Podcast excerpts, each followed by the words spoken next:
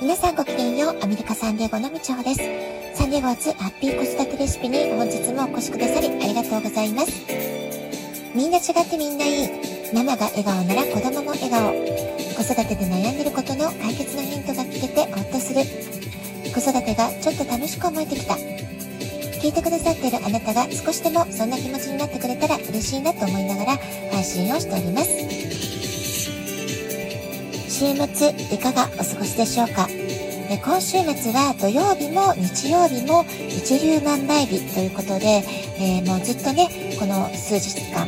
えー、最強の吉日が続いている、えー、パワフルなウィークエンドとなっております。将来の目標に向けて、あなたが今何をすべきか、ま、そんなことをね、考えるのに、えとってもいい運気の週末なんじゃないかなと思います。私は日本での滞在、旅の予定が後半に入ってきました。ですので、まあ、少しね、アメリカへ帰国する日付を気にしながら、帰国する前に、えー、やり遂げておきたいこと、会いたい人、やるべきことっていうのを、えー、今整理し始めているところです。え会いたいなと思っていても、なかなか連絡が取れないとか、えー、先方とね、都合が合わないなんて時もあります。えー、まあ、こういったね、限られた時間の中で、その時会えるか会えないかっていうのも、まあ、改めてご縁なのかなってことを最近とても考えます。どんなに短い時間であったとしても、タイミングよく会えた方っていうのは何かしら深いご縁がある方であったり、今の私にとって、えとても大切な再会だったり、まあ、そういったことかなって、え思うんですよね。で、今回東京、神奈川で会うことができたメンバーっていうのは、えー、大体ね、40代の方が多かったですかね。えー、子育てや仕事で最も忙しい世代のパパやママたちでした。それから、えー、もう一世代、私とほぼ同世代、えー、50になったかなっていうぐらいの、え方ですよね。え、40代後半から50代、子供たちが、え、高校生、大学生になって、少しね、手を離れたなっていう、そういう友人たちとも会うことができました。それから大阪ではワンオペでなんと3人の子育てに奮闘しているそんなママにも会うことができました。一方でね、えー、私より15歳も年下なんですけれども、若い時にママになって、えー、子供の年齢が私とね、うちの息子とほぼ変わりない、えー、大学生になったばかりっていうね、えほぼ子育て終了フェーズの、え子育て仲間であるママにも会うことができました。本当にいろんな世代の方々と、いろんな、えー、話をすることができたんですけれども今子育て奮闘中の方からは、えー、中学生高校生になっていくプロセスにおいて子供との関わり方距離感の取り方っていうのが、まあ、少し難しいなとか、えー、いろいろどういうね関係性を築いていったらいいのかなって、えー、お母様たち自身もいろいろ悩む時期ってことでいろんな質問が、えー、私のもとに殺到しました。ですので、まあ、いろいろね、体験談を話しながら、えー、大丈夫だよっていうことをね、えー、いろいろお伝えすることができたかなって思います。え、思春期子育てっていうのはね、やはり皆さんいろいろ悩んだり、迷ったり、子育ての難易度がちょっとね、一段階上がる時期っていうことは、まあ確かに言えるかと思います。だけどね、それもずっと永遠に苦しい時期が続くわけではありません。え、1年1年子供もあっという間に成長しますし、それと同時にね、親の方もちょっとずつちょっとずつ成長していったりしてるわけです。ですから苦しくなった時は、えー、身近な先輩ママに、えー、ヘルプを求めるとかね、SOS を上げてみるとかね、え、話を聞いてもらうだけでも少し肩の力が抜けたり、え、あ、そっか、えそういう考え方をすれば大丈夫なんだなって、えちょっとしたね、気づきをもらえたりってことがあるんじゃないかなと思います。あまりね、えー、思い詰めないで、えー、周りの人に、えー、助けを求めるってことをね、ぜひやってみてほしいなって思います。それから私と同じく子供たちが、え大学生になって少し子育てに一区切りついたかなっていう世代とはこれまでの子育てを振り返ってお互いこれまで頑張ったよねって、えお互いのこれまでの育て検証してみたり今の気持ちとかこれから先の、え子育て後の人生の目標とか夢について語り合ったりしました。え、中でも、えー、今回ね、たくさんの人に会った中ですごく印象的だったのは、考えてみたらちゃんと、えー、リアルに会うのは10年ぶりぐらいかなっていう、えー、10年前ね、一緒にベリーダンスのレッスンを楽しく、え過ごしていた友達との再会だったんです。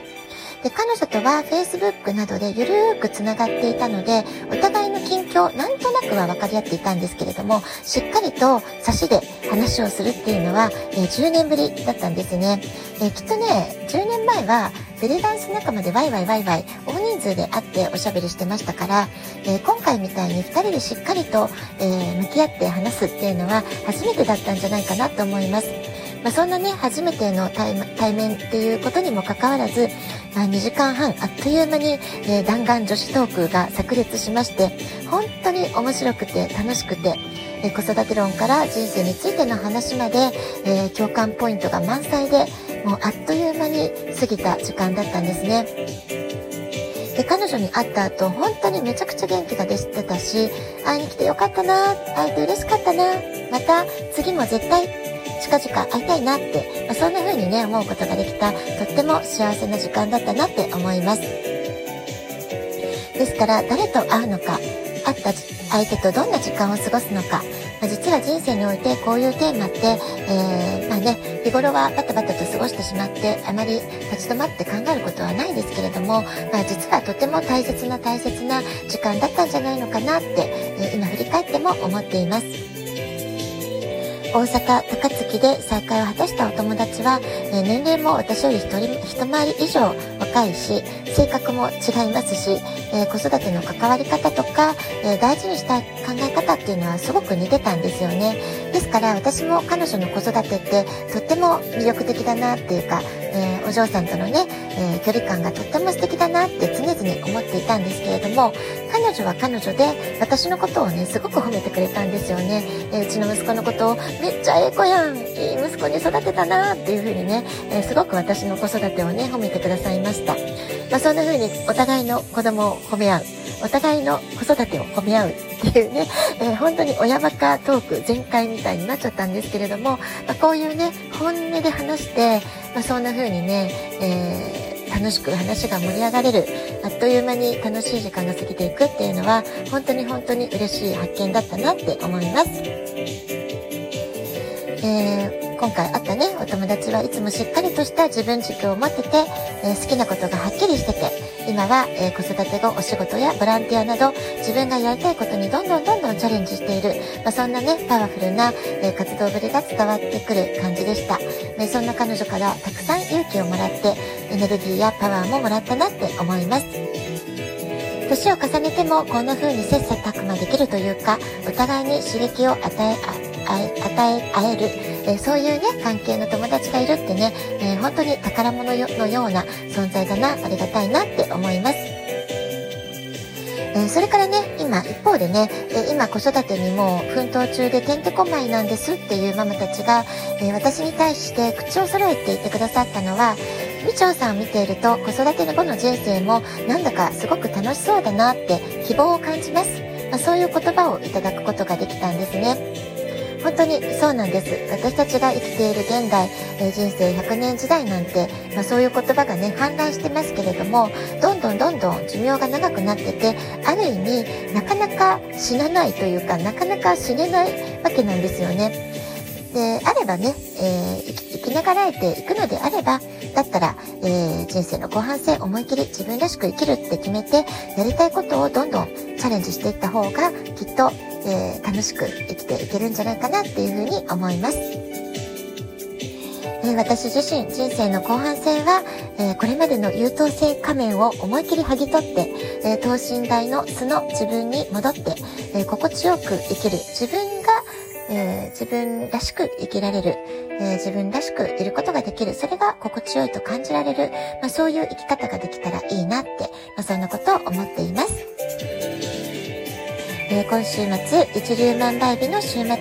あなたはどんな種まきアクションをしたいと思っていますか？えー、ぜひね、何か考えたこと、プランを立てたことがあったら、シェアしていただけると嬉しいです。ラジオトークアプリインストールしておくと、スマホからいつでも簡単に聞けます。